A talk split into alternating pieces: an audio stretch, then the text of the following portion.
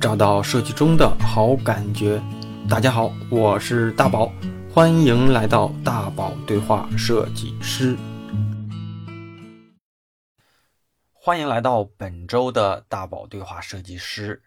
二零二二年开年后的第一期节目啊，先给大家在这里拜个晚年。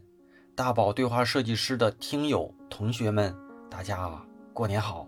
我记得在二零二一年开年的第一期节目，我是给大家讲了一本书，书名叫《规划最好的一年》，希望呢是在开年的第一期给大家带来一些干货，带来一些好兆头。如果你是新的听友，没有听过去年的第一期节目，也可以打开你所在的任何一期平台看一下第一百五十四期节目。二零二二年呢，我也想延续这个惯例。在开年呢，给大家讲一本我读完收获比较大的书，叫《掌控习惯》。其实我们每个人每天所做的事情啊，很大一部分比例都是出自于习惯下所做的决策。所以呢，如果说我们能够有意识的去养成一些习惯，长久下来啊，就能影响我们的人生和命运，一点也不假。那有同学也许读过这本书，但我相信啊，咱们肯定有一大部分的比例同学还没有读过。所以呢，没有关系哈。咱们在开年的这期节目里呢，我通过这本书作者的观点，给大家从可持续的角度上，对习惯这个我们再熟悉不过的词语，做一些新的系统的解读。咱们开始前哈，先介绍一下这本书，它的全名呢叫《掌控习惯：如何养成好习惯并戒除坏习惯》，挺直白的一个书名哈。所以呢，这本书其实就是告诉你习惯的一些成因，然后怎么样去，呃，强化习惯、戒掉习惯、持续性的投入等等等等的吧。但是有一些观点呢，是我觉得我们过去可能会忽略掉的，作者比较，呃，犀利的一个角度去解读的。那作者呢叫詹姆斯。克利尔啊，虽然我之前也不知道，书中的介绍呢，就是说他是一个著名的习惯研究专家，《纽约时报》的畅销书作家，他创办了一个平台叫习惯学院啊，给一些企业呀、老师啊、员工啊做一些企业级的培训啊。在豆瓣的评分目前是八点六分，比我自己写的书啊，写给大家的设计答疑书。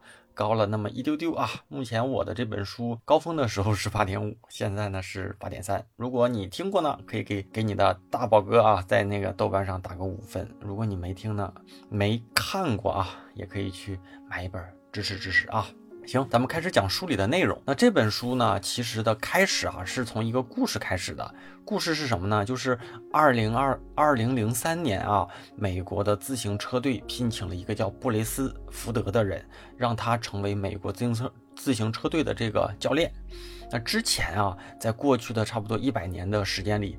英国的自行车队的成绩啊是特别的废啊，什么废到什么程度呢？就是他们在一九零八年之后没有在奥运会上获得过一块金牌，在自行车的最大的赛事环法自行车赛上啊，一百一十年来了都没有获得过一块奖牌。那成绩差到什么程度啊？成绩差到欧洲最大的自行车制造商拒绝给他们赞助。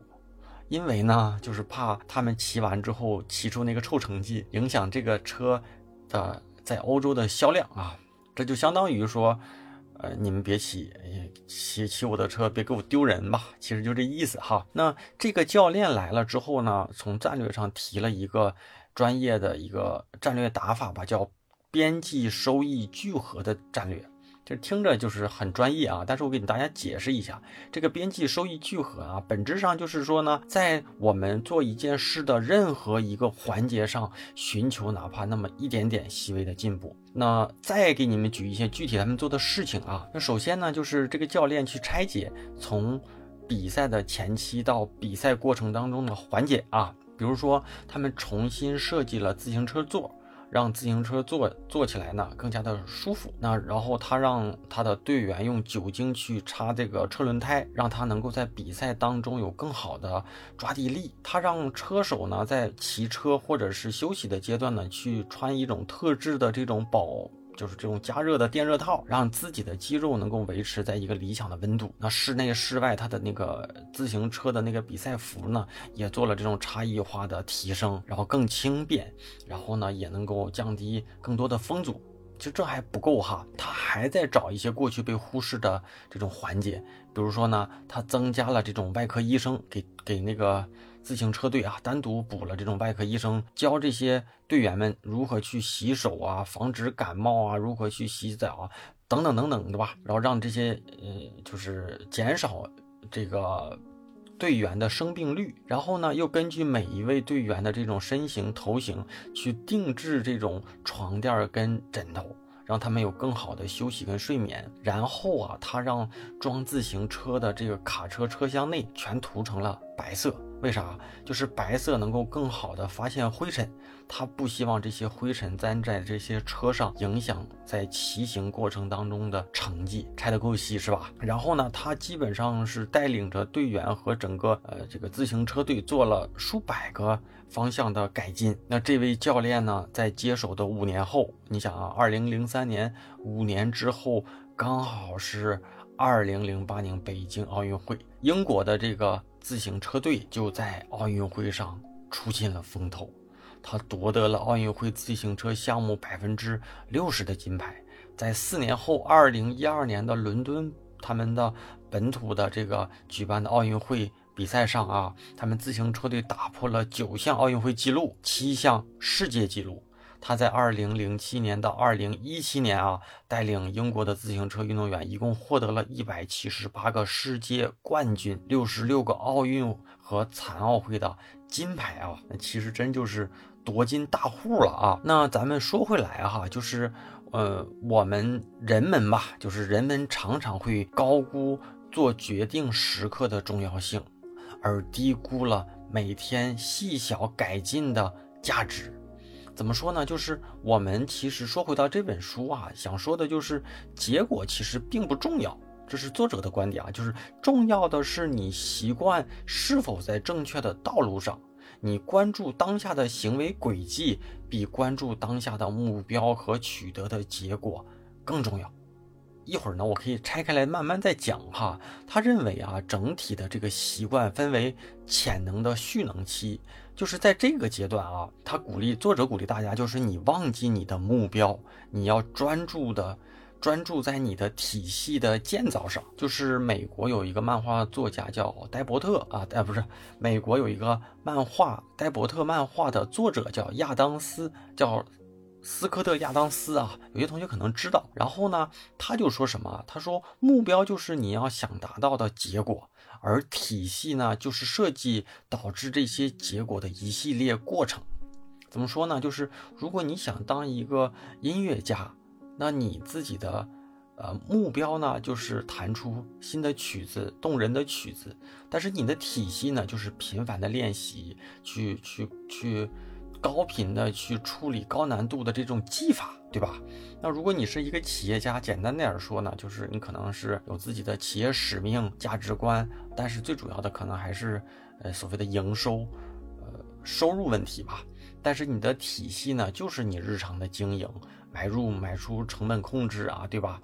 那你作为一个教练呢，你的目标呢，可能就是带领队员去赢得那些第一名，赢得冠军啊。但是体系呢，其实就是你要去招募那些有天赋的运动员，然后去带领他们去训练、参赛，这就是一系列当下你要做的一些些具体的事情，对吧？那结果的形成其实是与当初的目标没有多大的关系。但是呢，却与我们所追寻的体系呢，有着不可，就是不可分割的关系吧。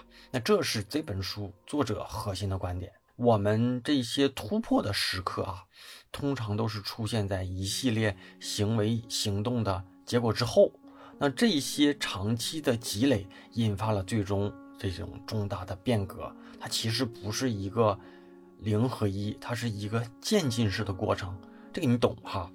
就是我们都会有这种感觉，就是当我们去培养一个习惯的时候啊，其实很长一段时间呢，我是感受不到它的这个有什么日常的一些变化的。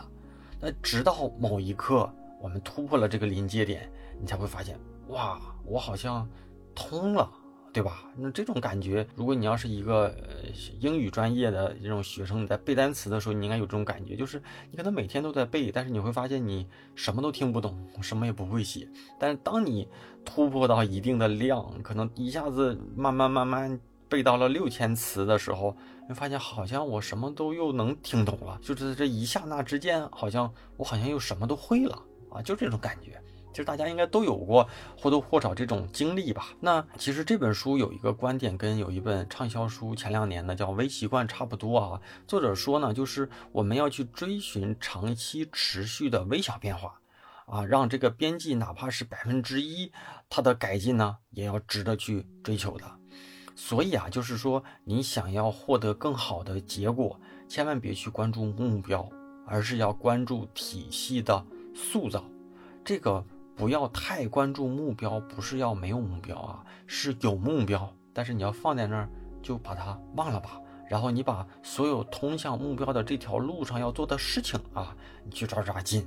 这其实呀，他这是我我来说的话，就这个意思啊。然后呢，我们想去塑造新习惯，反过来呢，我们再想一想，就是我们有的时候会想，为什么有一些老的不好的习惯呢，那么难改变？作者呢，用他的这个观点给我们整理了两个方向啊，就是习惯难难以改变的原因啊。第一呢，就是我们没有试图找对改变的东西；第二呢，就是我们用错误的方式去改变习惯。其实这也是大白话哈。那他们他在第一点上说的就是我们没有试图去找到改变的东西的这一点呢，其实改变的东西他给我们整理了三个方面。就是有有些人可能试图去改变结果，那结果本质就是试图想要改变你的习惯的目标吧。那这个其实按照他们之前他他之前说的呢，这就是不太对的一个观点啊。第二呢，就是试图改变你的过程，就是影响习惯的这一系列体系。那这个其实是核心观观点。第三个呢，就是试图改变身份，那这就是。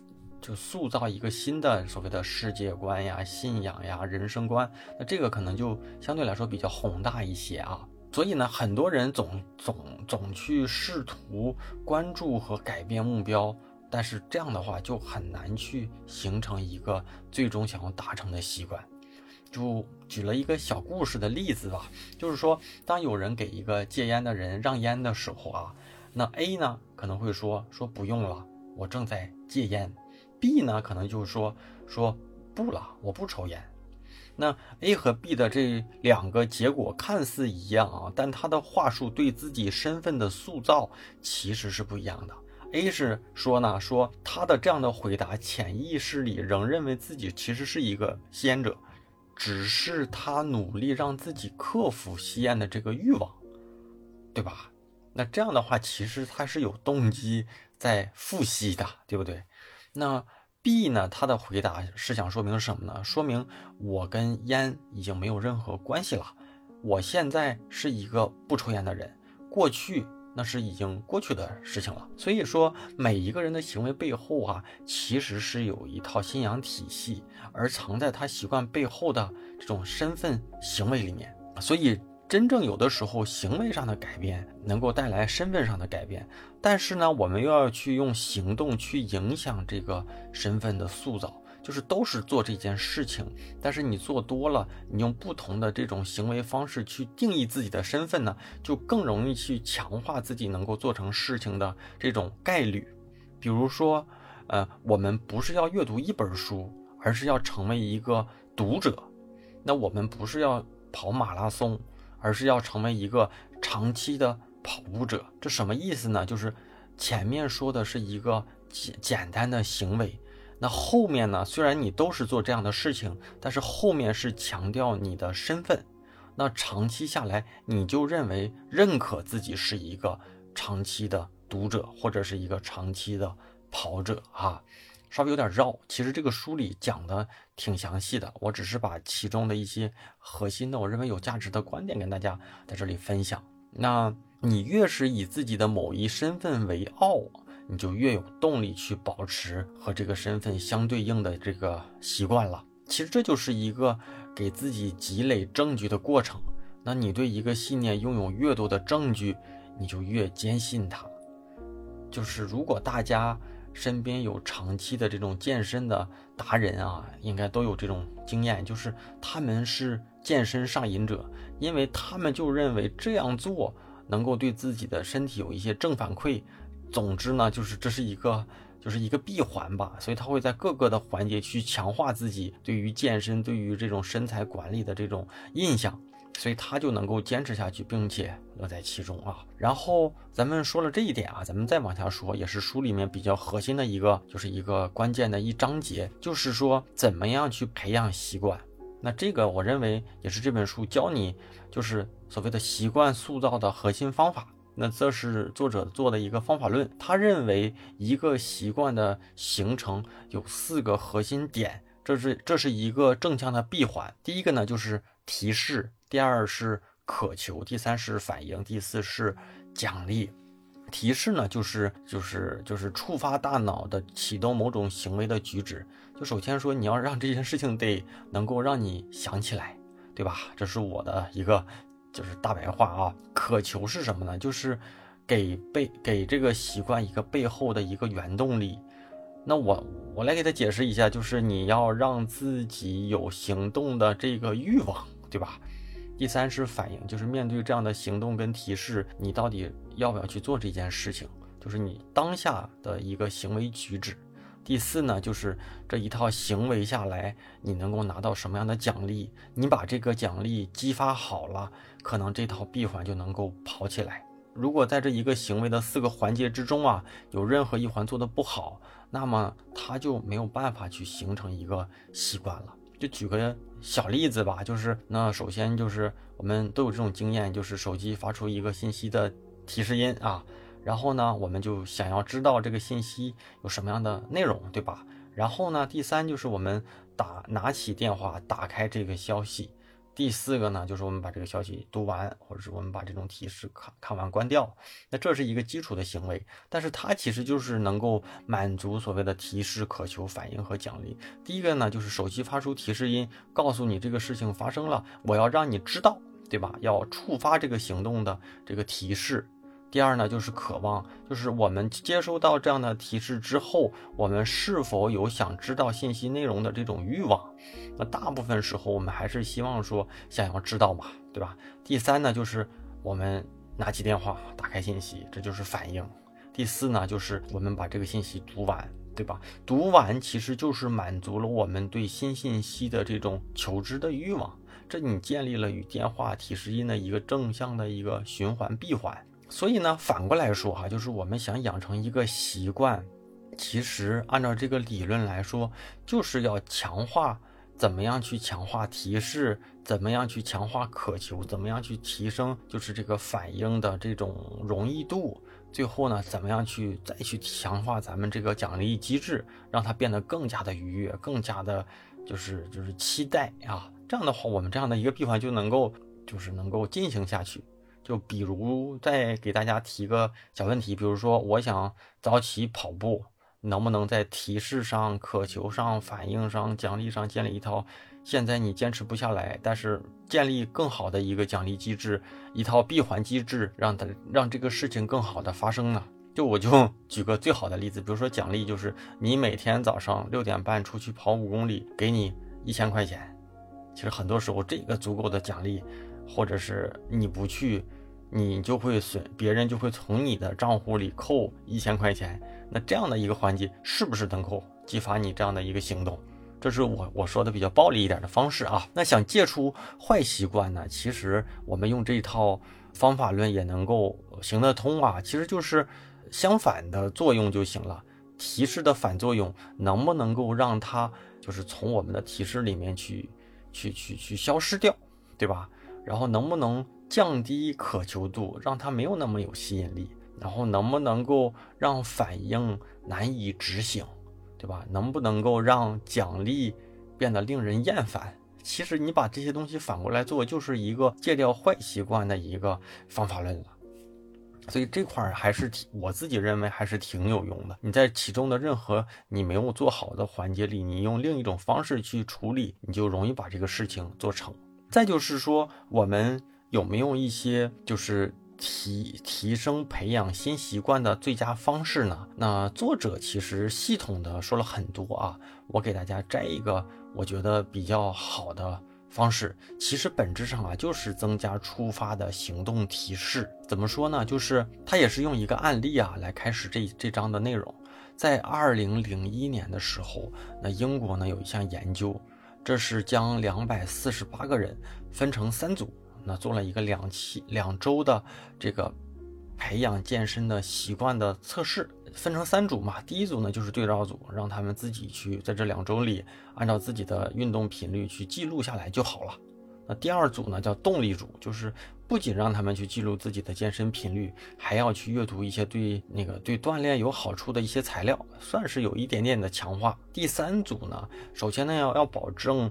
它跟前两组有相同的健身的这个动力的呃欲望，就是不能说第三组找了一些健身房的教练来啊，那他不公平嘛。在保证前提是一样的情况下呢，还需要他们去定制下一周的这个计划，而且呢，他让他们定制好计划的话术都要是统一的，就是说我下周将于某某天某某时进行至少多长时间的运动。就是让自己以这样的话术去强化自己的一个行动的推力啊。两周下来呢，就是呃前两组其实他们俩的差别不大，就是百分之三十五到百分之三十八的人每周至少锻炼了这么一次。那第三组呢，有百分之九十一的人至少每周做了一次锻炼，那相当于基本上都做了吧，是吧？他们要填写的这个句子形式被研究人员呢。就定义成叫执行意图。那执行意图的格式呢是这样的，就是当 X 形式出现的时候呢，我将做出 B 的反应。所以这就是规划好了 A 出来，我就有一个所谓的临场反应，让强化自己这样的一个行动行动的一个反馈啊。那有的时候啊，就是我们会说，哎呀，我们呃那个。缺乏这样的一个行动啊，就是懒呀，就是拖延呀，什么什么的。其实啊，我们缺乏的是明确的行动计划。我们有的时候总是想等着状态好的时候再干吧，对吧？今天这个有点这个事情那个事情，有点状态又不好。但是本质上来说，如果我们没有计划，那我们就没有状态好的时候，我们会被各种理由啊把这个事情往后拖拖拖拖。然后作者呢给了一些话术的建议，就是说当我们再去定制一些计划的时候，我们就用这种方式，比如说我将在某时的某地啊做某件事情。那比如说我将在今天下午五点钟在公司的健身房锻炼一小时。我将在今天晚上的八点钟，在我们学校的图书馆学习二十分钟的外语，就是这个，就是让你的行动具体化。那你这个行动的规划越具体越详尽，那你执行的概率就越高。其实我们不是缺乏行动，我们只是缺乏行动计划，明确的行动计划。那大家可以试一试啊。还有一个小窍门啊，叫习惯叠加。习惯叠加是什么呢？就是我们日常当中有很多事情是做起来是没有压力的，是出于所谓的呃肌肉记忆、肌肉反应的。比如说我们早上起来刷牙，其实这是一个挺反人性的事情，但是我们常年的这么做，我们也不觉得这是一个很痛苦的事情嘛。所以作者说的是，就是你要在做。就是把你想要做的事情和你每天必须要做的事情啊做一个关联，就是比如说，当我当就是当我做当前的习惯的这件事情之后呢，我再叠加一个新的习惯，就是比如说我刷完牙之后，我就去，对吧？喝一杯咖啡。当我跑完步之后，我就要去洗个澡。那洗澡这个事可能很正常，就比如说，当我买一件新的物品的时候。我就要去就把一些旧的物品丢掉，或者是送给朋友，对吧？当我吃完饭的时候，我就要马上把盘子洗干净。就是你要做一个前面的事情是你做起来没有任何压力的，后面的事情是做一些你想就是养成的。那这样的话呢，也有一个强化的这么一个记忆，时间久了呢，可能它也会容易更带出一个新的好的习惯。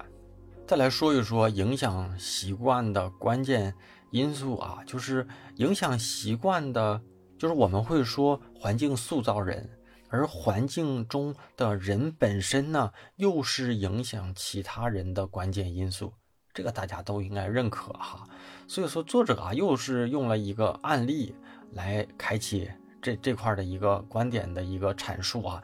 这个我听下来我也挺惊的。他就是说呢，简单点说吧，就是有一个父亲，这是一九六五年啊，有一个父亲，匈牙利的一个老父亲，他的观点呢，他就是说，他说就是这个世界是不存在天才的，只要我们经过精心的计划和训练。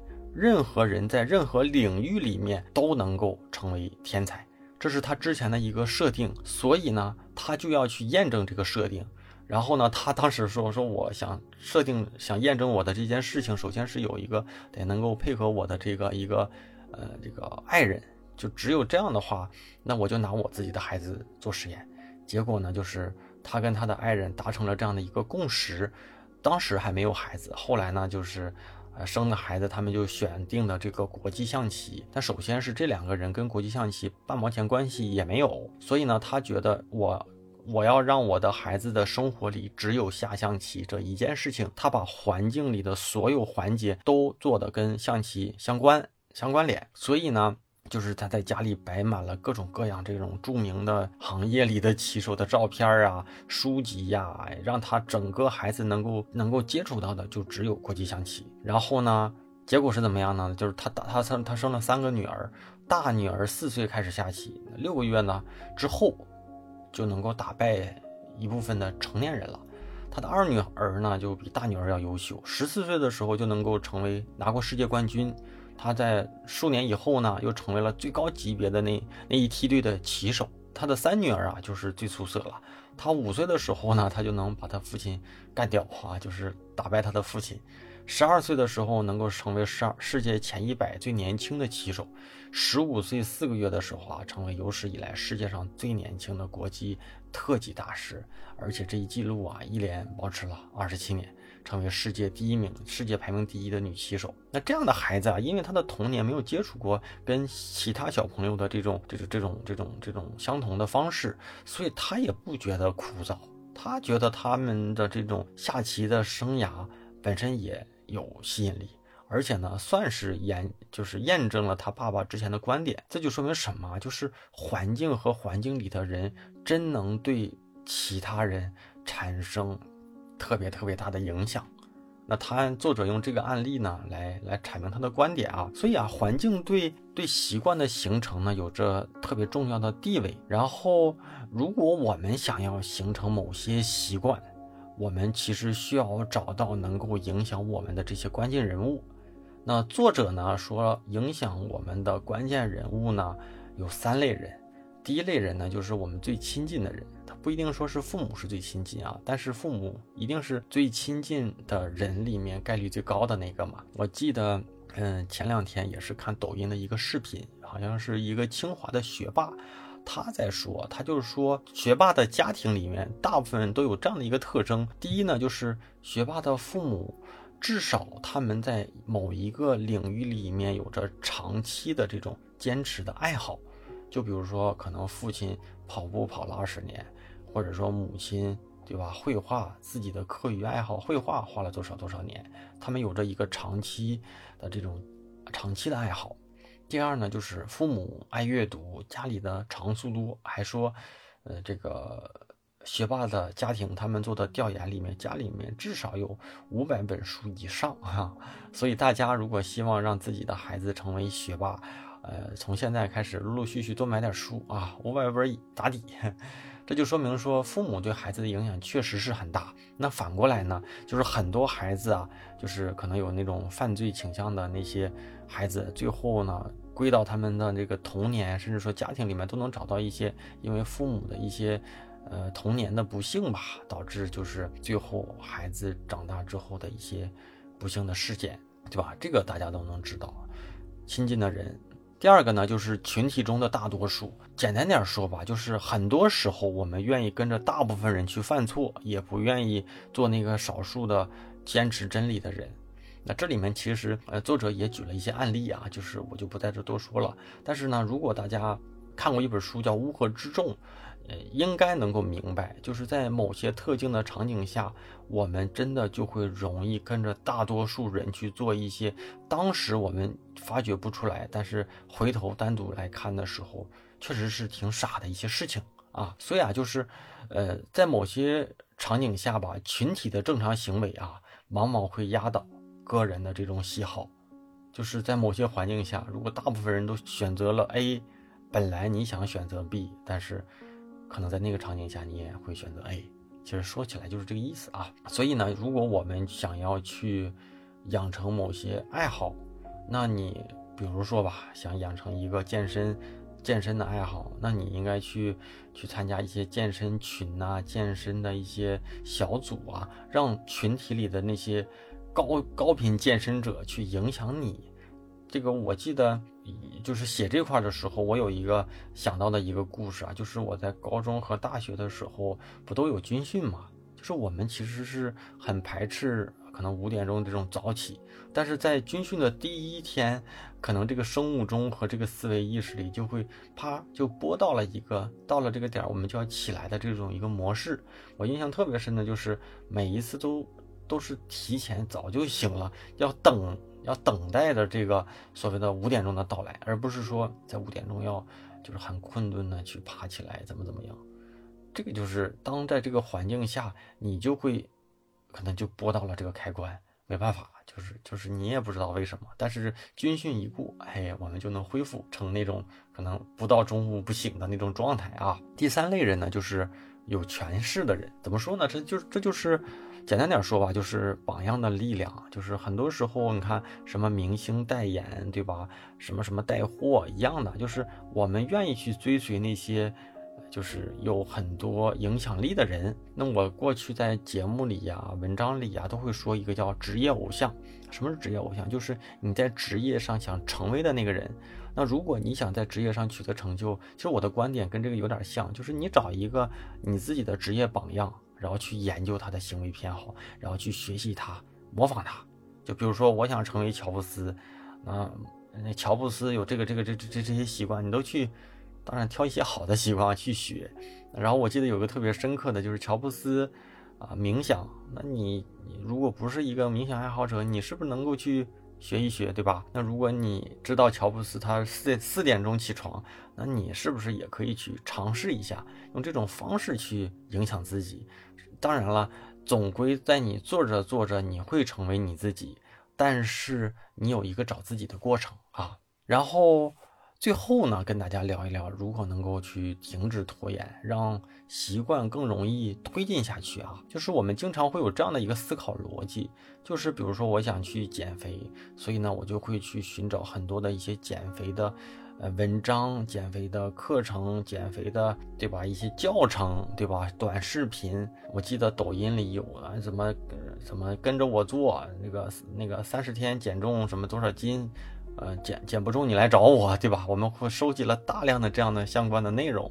然后呢，我们想去做一些副业，所以我们就找这个人去研究那个项目，然后找这个人聊，去找那个人谈。但是总归这种事情做着做着，好像就陷入了困境，或者是不了了之了。其实原因在于什么呢？原因在于我们总是一门心思的要去找做事情的最佳方式、最佳捷径，但是呢，我们很少去付出真正的行动。伏尔泰有句话说得好哈，叫。其实就是因为追求最好而放弃足够好。那这本书哈，作者说到习惯啊，作者的这个话术呢，就是这就是酝酿和行动的区别。就是举个小例子吧，就是我们想定制一个更好的饮食计划，所以呢，我们会去看大量的书，然后去找大量的教程。那这就是什么？这就是酝酿。但是呢，我们去真真正正的去做一一顿健康。的健康餐，去真真正正的去好好的去吃一顿，这种这种晚餐啊，其实这就是行动，就是有些事情你不要去准备，你要去做啊。我们这样做的理由哈，本质上就是让我们自己觉得自己是在取得进展，但同时呢又不想承担失败的风险，扎不扎心？挺扎心的，是吧？所以呢，有的时候我们要警惕的是，当我们想做某些事情，而这个事情呢，大部分时间都用来做准备的时候呢，这个事情就转化成了某种形式的拖延。是不是又说到心坎里了哈？就是我们很多同学会说，我想提升设计能力，对不对？所以呢，我们就需要，其实是我们需要要做大量的这种实战练习和实践，对不对？但往往呢，很多人选择了看大量的教程，报一些课去听课，但是呢，却忽略了练习和实际的运用，和大量的这种反馈和修改。所以呢，你就会发现，我怎么看了那么多东西，然后上了那么多课，我怎么还是我自己呀？因为啊，你是在拖延。真正的实战是耗费脑力的，但是我们呢，懒于耗脑，更多的是希望被动的输入，没有输出。我记得还有啊，就是同学跟我在星球里的留言，说什么呢？说我觉得，呃，大宝老师给大家的建议。和解答呢都特别的有用，但是呢一年下来呢，感觉自己呢还是那个样子，似乎听了很多道理，但是依然啊，还是选择持续的听，而不是选择行动。这个道理大家都懂哈，本质上就是你知道该怎么做，但是你做了没有？没有吧？本质上呢就是我觉得我取得了进展，但是呢我又不想承担失败的风险。这是作者总结的一句扎身扎心的话哈。那作者说怎么去停止拖延呢？呃，其实也是微习惯的那个套路，就是你把开始的那个门槛给降低一点儿。然后呢，他说有一个两分钟的法则，就是你想做任何一件新的习惯的养成的时候啊，别让做这件事情的成本超过两分钟。他不是说。决策超过两分钟，而是你做这件事情的完整时间不要超过两分钟。比如说，你说你想做瑜伽，你不是要求自己要去做三十分钟的瑜伽，而是说你只要穿上衣服，把瑜伽垫打开就好，对吧？如果要是你想读书，你不要要求我一周读这本书，而要求我睡前看一页就好。那换成我们呢？就是说，我们要做设计练习，不是要做今天要做一张海报或者是两页的界面，而是把电脑打开，把 PS 打开就好。做着做着，可能很多事情你就真的开始了。哎，这其实就是这种微习惯的这个核心意思了哈。咱们收个尾哈，就是坏习惯的奖励其实是实时的。但是后果呢会延迟，而好习惯呢则是及时的反应，给人都是挺痛苦的。但是最终的结果呢，其实是指向的是更好的嘛。所以呢，当我们的大脑对当下所做的事情投入更多的这个倾向性的时候啊，其实我们就需要警惕了。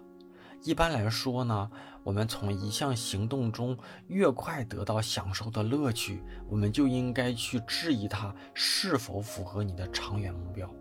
这就好比游戏嘛，就是游戏会马上给你这种所谓的这种爽点，但是呢，爽点过后我们还会觉得空虚。这种短视频呐、游戏呀什么什么的，其实都是这样的。我们越快享受到乐趣，我们越该去警惕。这说的也是真真正正的一刀切中啊！所以这两年有个词儿啊，叫延迟满足啊，流行起来了。那长期来看啊，如果你愿意等待回报延迟的到来，那你将面临更少的竞争，可能会换来更大的这种回报跟利益。所以有人会问啊，当我们厌倦了日复一日重复塑造，甚至想放弃当时奋斗的这个目标的时候，我们应该怎么去保持专注呢？所以说到这个话题啊，其实最容易发生在顶级的职业运动员身上。所以呢，作者找来了一个顶级的奥运会金牌教练员，问他啊，就是说你遇到你遇到了这么多优秀的运动员，他和其他人有什么不同啊？所以真正的这种成功人喜欢做哪些与众不同的事情呢？那这个教练员其实说了挺多的，就是关于什么基因呐、天赋啊、运气啊。但是有一句话哈。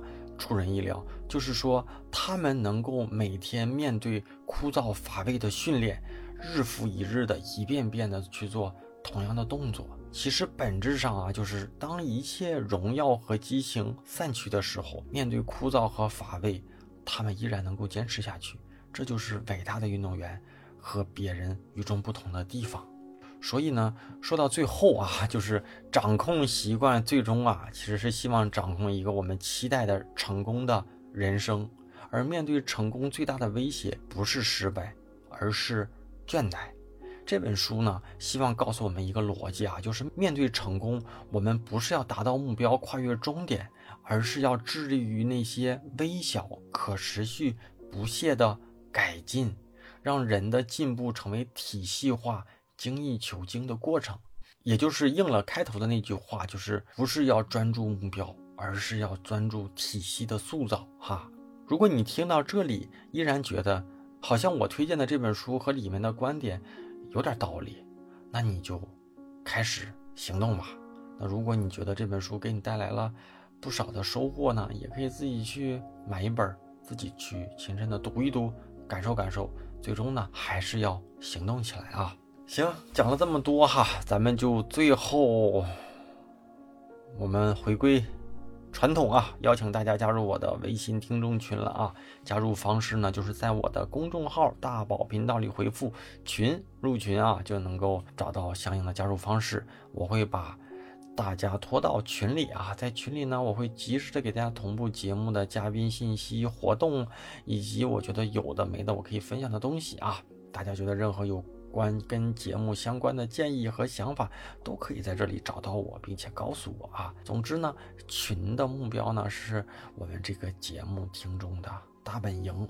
当然呢，我还要全力全力的推荐一个我更重要的个人的圈子，也是只有我设置了暗号才能归队的，就是我的知识星球了。做星球有几年了，我觉得越来对这个星球的沉淀跟价值越来越大了啊。二零二二年呢，我会在星球上去做重新的升级和改版，包括说跟大家的这种线上的直播和邀请更多知名的嘉宾入驻啊。那星球的目标呢，就是除了给大家分享任何问题和答疑之外呢，也希望通过大家在星球里和我的互动，带来真正的改变啊。大家的关心的问题和我认为有帮助的观点和知识，我都会在星球里每天给大家做解答。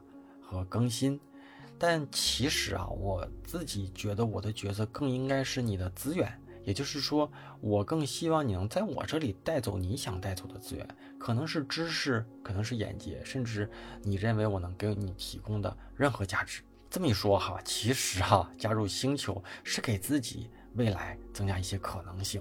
还是那句话啊，只要你问，我就一定会给你真诚的建议，不敢说是对的，但一定是最真诚的啊。那陪伴大家，节目也陪伴大家五年了。有同学呢，从毕业再到求职，再到工作。